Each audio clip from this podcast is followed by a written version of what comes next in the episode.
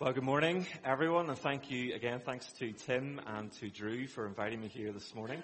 And thank you for the really warm welcome that I've already had uh, here this morning. I'm going to be reading from Psalm 90.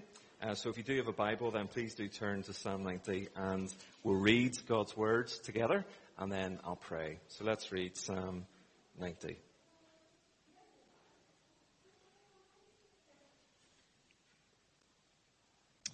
And the psalmist says this Lord, you have been our dwelling place in all generations. Before the mountains were brought forth, or ever you had formed the earth and the world, from everlasting to everlasting, you are God. You return man to dust and say, Return, O children of man, for a thousand years in your sight, or but as yesterday when it is past, or as a watch in the night. You sweep them away as with a flood. They are like a dream like grass that is renewed in the morning. In the morning it flourishes and is renewed. In the evening it fades and withers. For we are brought to an end by your anger. By your wrath we are dismayed. You have set our iniquities before you, our secret sins in the light of your presence. For all our days pass away under your wrath. We bring our years to an end like a sigh. The years of our life are 70, or even by reason of strength, 80. Yet their span is but toil and trouble. They are soon gone and we fly away.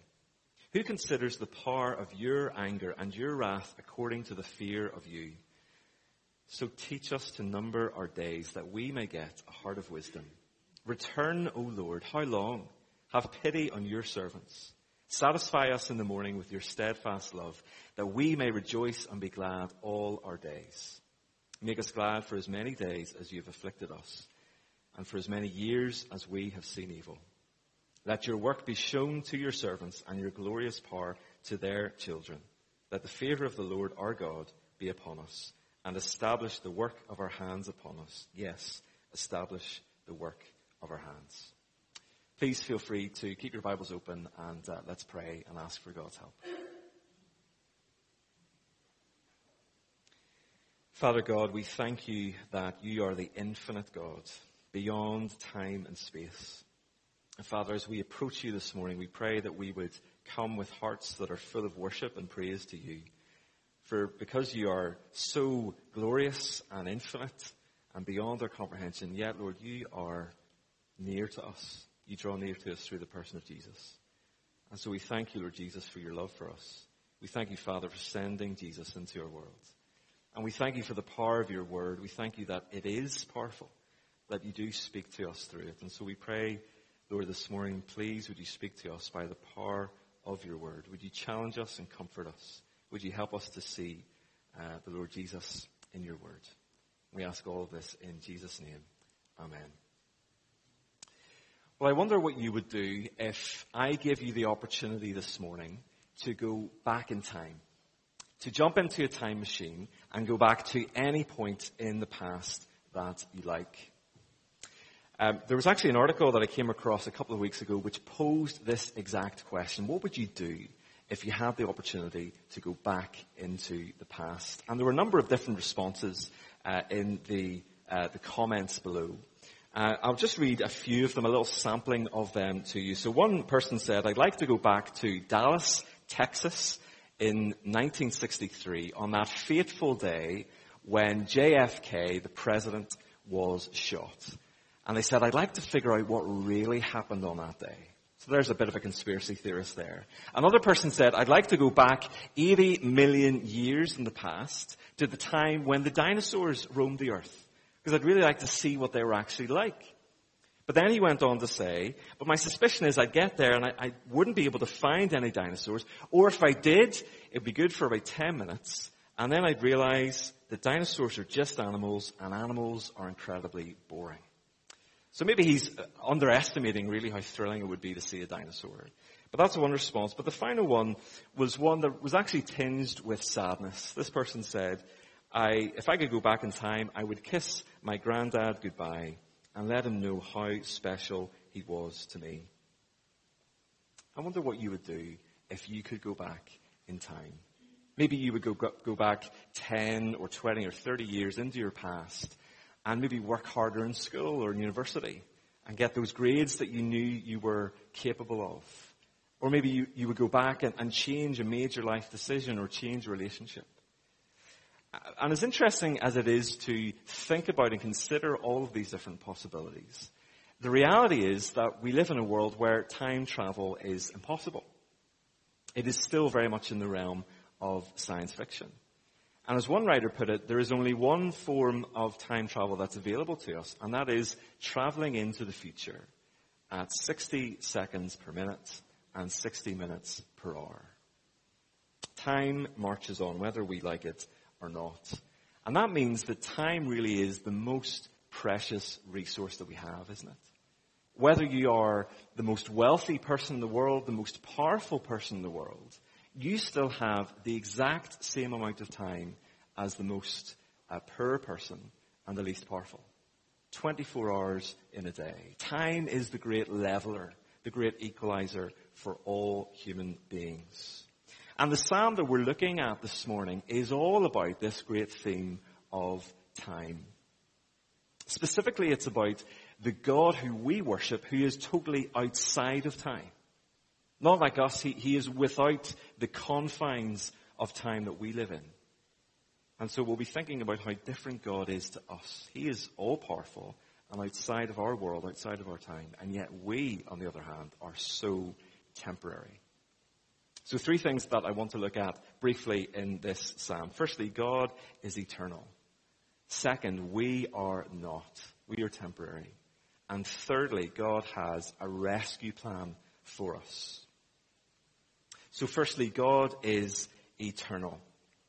Now before we look at this psalm in any great detail, it's worth asking the question, who was the author? Who wrote this psalm? And the answer is Moses, the very same Moses who led uh, the children of Israel out of captivity in Egypt. He is the one who wrote this psalm, and that's significant because of all the 150 psalms, this is the only one that is credited to Moses. We know many of the psalms were written by David. We know many others were anonymous. It's possible that Moses wrote uh, one or two or more of them, but this is the only psalm that has Moses' name attached to it. And that's important because as we'll see, Moses really does write out of a sense of his own life experience. This is not a, a dry, academic, abstract song that he's writing here. No, it's based upon his real life experience, and that's why he's able to say in verse 1, Lord, you have been our dwelling place in all generations. Now Moses knew this to be true. He uses this word dwelling place. We might think of the word home. And we all know uh, how important it is to come back home, maybe after a time of travel, of being away, or after a long day at work, and coming into that place of refuge and safety and stability. That is the picture that Moses is painting here of who God is. And he's not only the dwelling place once in a while, or maybe for a short period of time. Moses is saying, no, God, you are our dwelling place in all generations. Moses knew that to be true in his own life. He had witnessed God's faithfulness firsthand, didn't he? Whenever uh, God led the, the children of Israel out of Egypt. And not only that, but whenever Pharaoh's men were chasing the Israelites, uh, and, and, were on their heels and, and, they were doomed to certain destruction, God in that moment saved them. He opened the Red Sea and, and led them safely through. And not only that, but whenever they were in the wilderness, God didn't leave them there to starve or to die of thirst. No, He provided manna from heaven and water from the rock. You see, Moses has example after example where he can say, yes, God, you are the faithful one. You are our dwelling place. But he doesn't just say, you're our dwelling place for just me and my generation. No, he says all generations. And as Moses flicks through the history books of Israel, he knows that God has been faithful time and time again.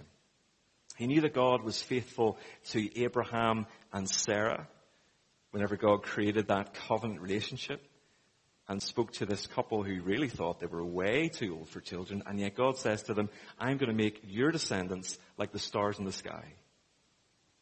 God's covenant faithfulness to Abraham. Years before Moses was even born.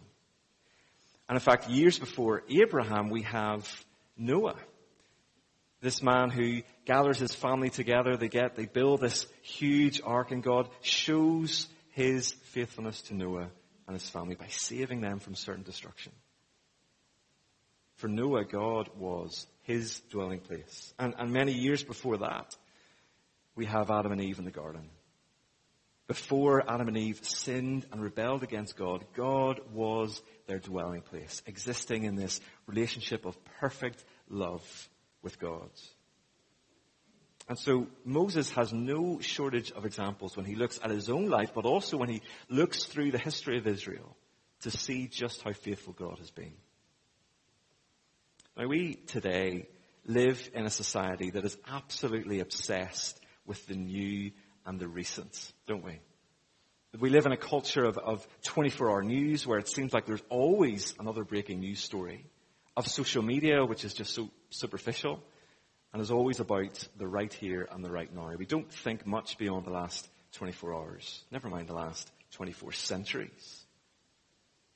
And yet what Moses is saying here is that if you look back throughout history, God has been faithful to generation after generation. And that is the story of the church, isn't it? That over the last 2,000 years, God has been faithful to not only one generation, but generation after generation, saving them through the person of His Son, the Lord Jesus.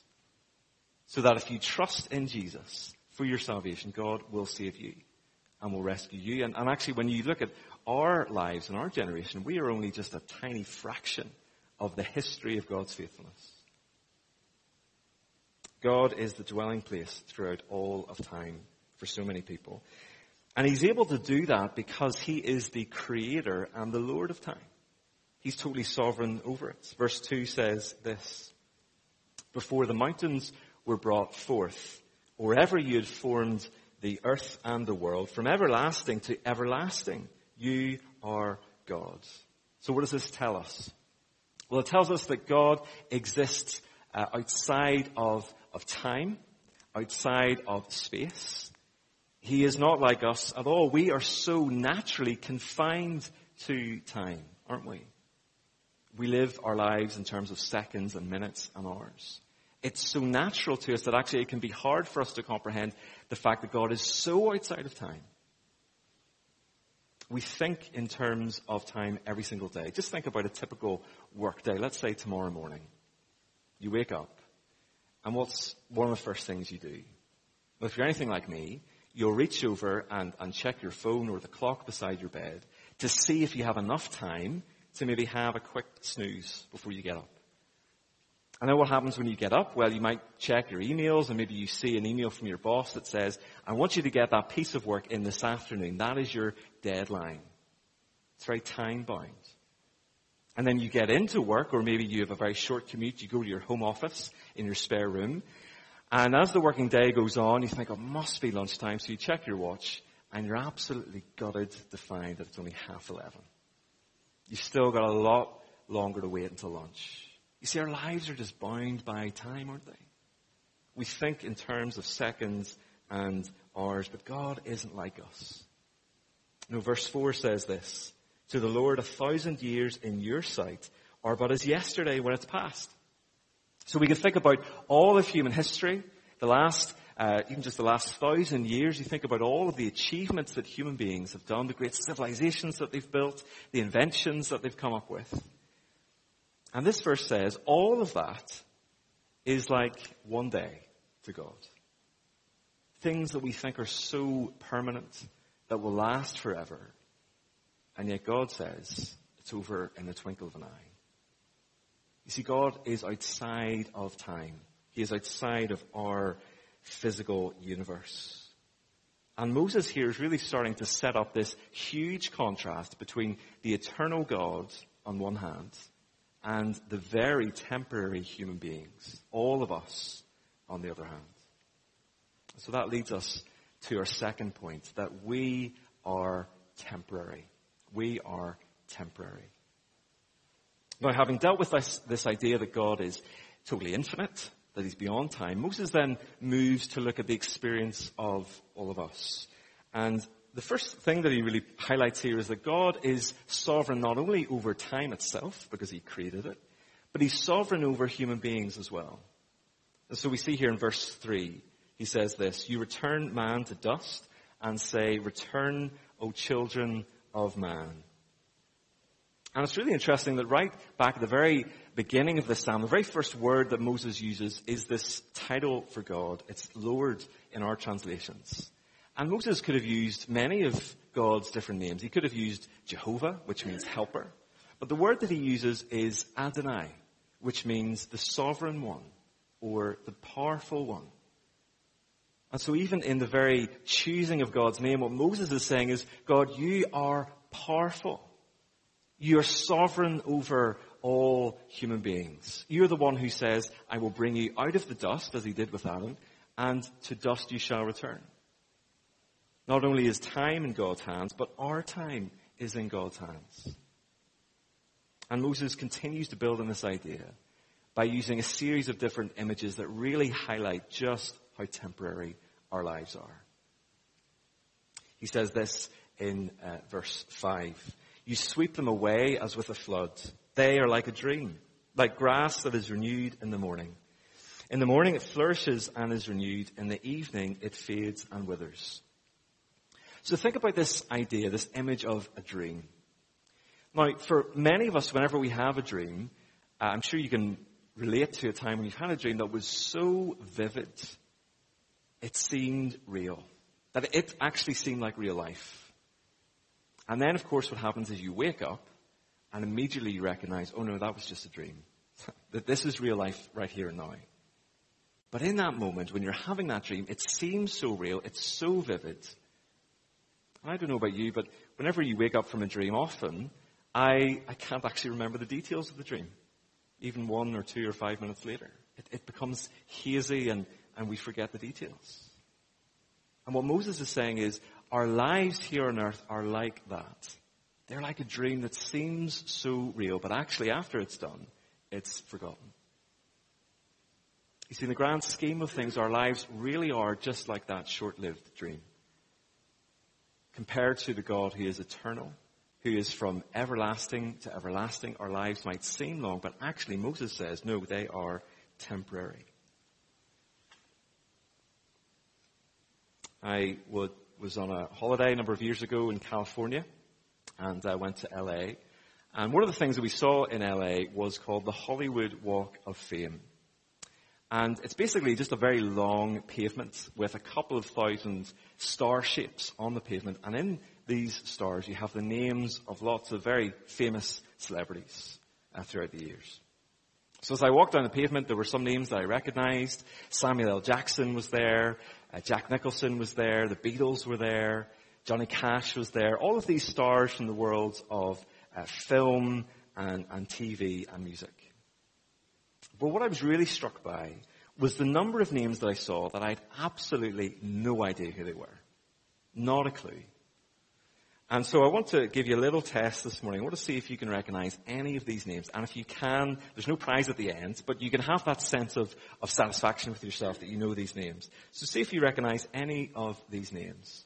Milton Berle, Edgar Bergen, Marian Nixon, and Anna Nilsson. Now my guess is that if I was to ask for a show of hands, that probably none of us, or very few of us, would recognize any of those names. And yet in their day, all of these people were huge stars. Huge actors who had, had appeared in dozens of different films, uh, which were watched by millions of people, and yet today their names are almost totally forgotten. You see, fame is so transient, isn't it? Their lives on this earth when they were appreciated by so many different people, and yet all of that is temporary. It can seem so permanent, so real, so solid, and yet what Moses is saying is true, isn't it? That our lives are just like a short-lived dream. Even if we achieve the greatest things in this life, celebrity and stardom and success, all of that will disappear and is temporary. And so Moses reinforces this point by using another image. He says that human life is like grass that is vibrant and healthy in the morning, but by the evening it fades and withers. Now Moses was writing at a time and in a culture a climate which was very uh, hot and dry, unlike ours, except for the, the two weeks in the middle of July. Uh, and so he was used to seeing grass that could grow and be very healthy for a short time, but whenever the heat of the sun bears down on it, it quickly fades and dies. That's what Moses is saying our lives are like. Temporary and not lasting. But not only are they temporary, but Moses says they are, they are short-lived. They are relatively brief. Verse 10 says this, the years of our life are 70 or even by reason of strength 80. Yet their span is but toil and trouble. They are soon gone and we fly away. Now roughly 3,000 years have passed between when Moses first wrote these words and uh, today. And obviously a lot has changed since then in terms of, of modern medicine that's been developed and, and so on. And yet that insight that Moses had is still true today. God's word is always true. Because the Office of National Statistics tells us that the average human lifespan in the UK is 81 years. And so what Moses is saying is, look, you get your 70 or your 80 years, and really that's it. Now, 80 years might seem like a very long time to a 20 year old, but not to an 80 year old. Our lives are short. Our lives are brief. And so it is true, as he says again here, whatever period of life that we get, whether it's 30 years or 80 years, our lives are soon gone. How can we respond then to this? This fact that our lives are short and our lives are temporary. Well, Moses says in verse 12, So teach us to number our days, that we may get a heart of wisdom. So numbering our days means that we are recognizing really how precious our lives are, how precious our time is in the here and now. There was a nurse, a researcher called Bronnie Ware, who did quite an extensive study. Uh, she interviewed hundreds of different people, all of whom were on their deathbeds or close to dying. And she asked them, what are your, your top deathbed regrets? And her uh, results were quite, quite interesting. She came up with the top three uh, most common deathbed regrets, and they were this. Number one, people said, I wish I had the courage to live a life true to myself, not the life that others expected of me. Number two, I wish I hadn't worked so hard. And number three, I wish I had the courage to express my feelings. Now, one or two or all of them might resonate with you this morning, but I think the key thing about all of these regrets is the thing that the people had in common was that they realized just how precious their time was.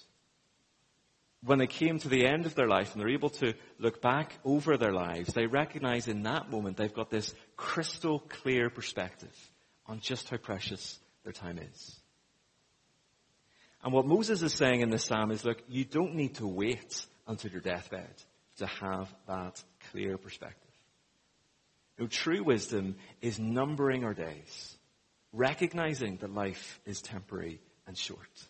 And in light of that, then that changes our priorities, doesn't it? It means that we won't be as tempted to, to just waste our time, but actually our priorities will be focused on God's priorities. You see, if you are a believer in the Lord Jesus this morning, your priority and my priority should be to give our time and our energy, everything we have, to God. To, to worship Him rightly and to recognize that our life is short. In the words of the missionary C.T. Studd, he said this, only one life will soon be past. Only what's done for Christ will last. And so it's a sobering truth, but it's also a very helpful, practical piece of wisdom, isn't it, from Moses? To say you've got to recognize that your life is not permanent. Nothing will last forever.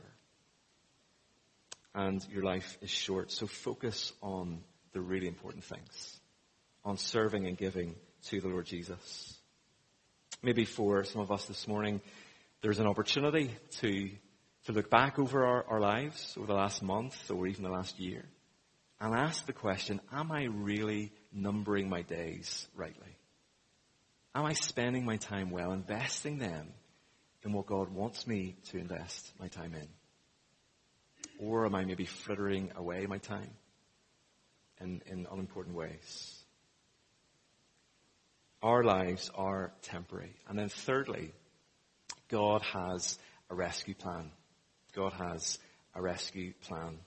Now, our, lives are short, our time is fleeting, and that might sound, sound like just really bad news. We have our 70 or 80 years on this earth and then we die. But thankfully, God doesn't just leave us there with that truth, but He also gives us this amazing hope, this wonderful good news. But before we get to the good news, we're going to have to briefly think about the bad news. And that's exactly what Moses does. He says this in verse 7. For we are brought to an end by your anger. By your wrath we are dismayed. You have set our iniquities before you, our secret sins in the light of your presence. So here we find uh, the psalmist talking about the reason why our lives are so short. It's no accident. It's not just a coincidence. There's a real reason, and the reason is that we have rebelled against God. That actually our lives are brought short by God's wrath. Now, why is God angry against us? There must be a reason. Well, of course, we're told that in verse 8. You have set your iniquities, our iniquities, before you. So it is our sin that has led God to cutting our lives short. And we know if you read through Genesis chapters 1 to 3, of course, you, will know the story of Adam and Eve, how the very first human beings existed in this wonderful, perfect relationship with God.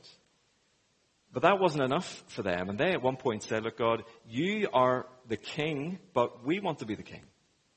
We, we want to live our lives the way we want to live them. And so they sinned against God, rebelled against Him. And ever since that moment, sin and death came into our world.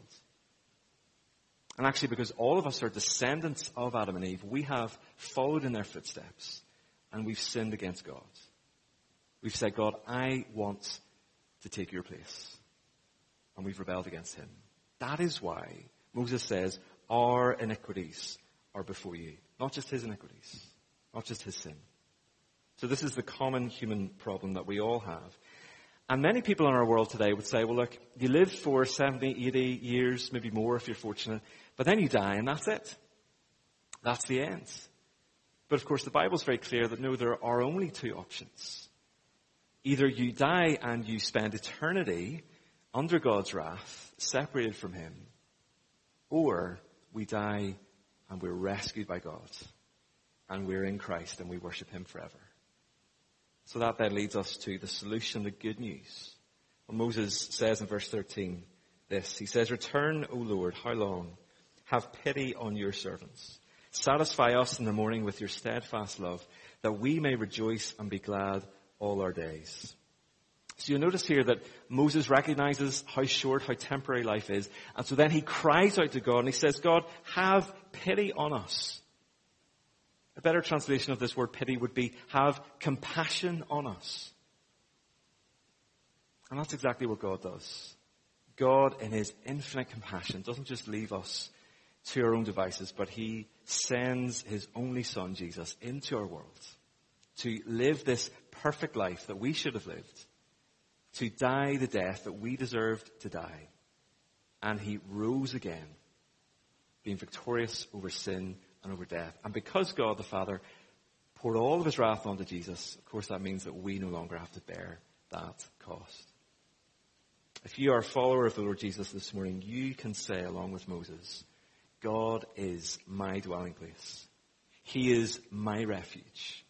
Because through the Lord Jesus, we have been reconciled to God. This is the wonderful good news. The life doesn't just end after 70 or 80 years. Or even worse, life doesn't end and then we're under God's wrath forever. Know that through Jesus, we can be satisfied by God's steadfast love. So even though this happened uh, many years after Moses wrote these words, what Moses is doing is pointing forwards to the faithful, steadfast love of God in Christ. And through that, we can have eternal life. Everything else in this life is temporary and will let us down. Whether we try to put our, our trust in our finances, or our job, or our comfort, or our relationships, everything else will let us down. But God in Christ has shown us His steadfast love. So this morning, it's wonderful to think about the fact that God is eternal. He is from everlasting to everlasting, not like us. He is unchanging. And yet we are so temporary, aren't we? Our lives are like a dream. They're like grass that rises up and then disappears. And yet, through Christ, we can have eternal life. In a moment, we're going to be spending some time around the Lord's table, considering who Jesus is and the fact that he died to take away our sins, and to rejoice and praise him for that. So before we do that, let's pray.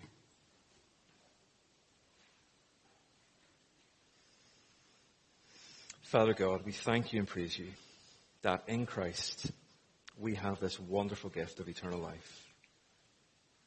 Lord, help us to number our days, to, to recognize that our lives are so short, they are so temporary. And so only what is done for Christ in this life will last. Lord, we thank you and praise you for the Lord Jesus, that through his death on the cross, we have eternal life. That because he died, we can live. And we rejoice in that this morning. Help us to be wise in the way that we invest our lives and our time for you and for your glory. In Jesus' name, amen.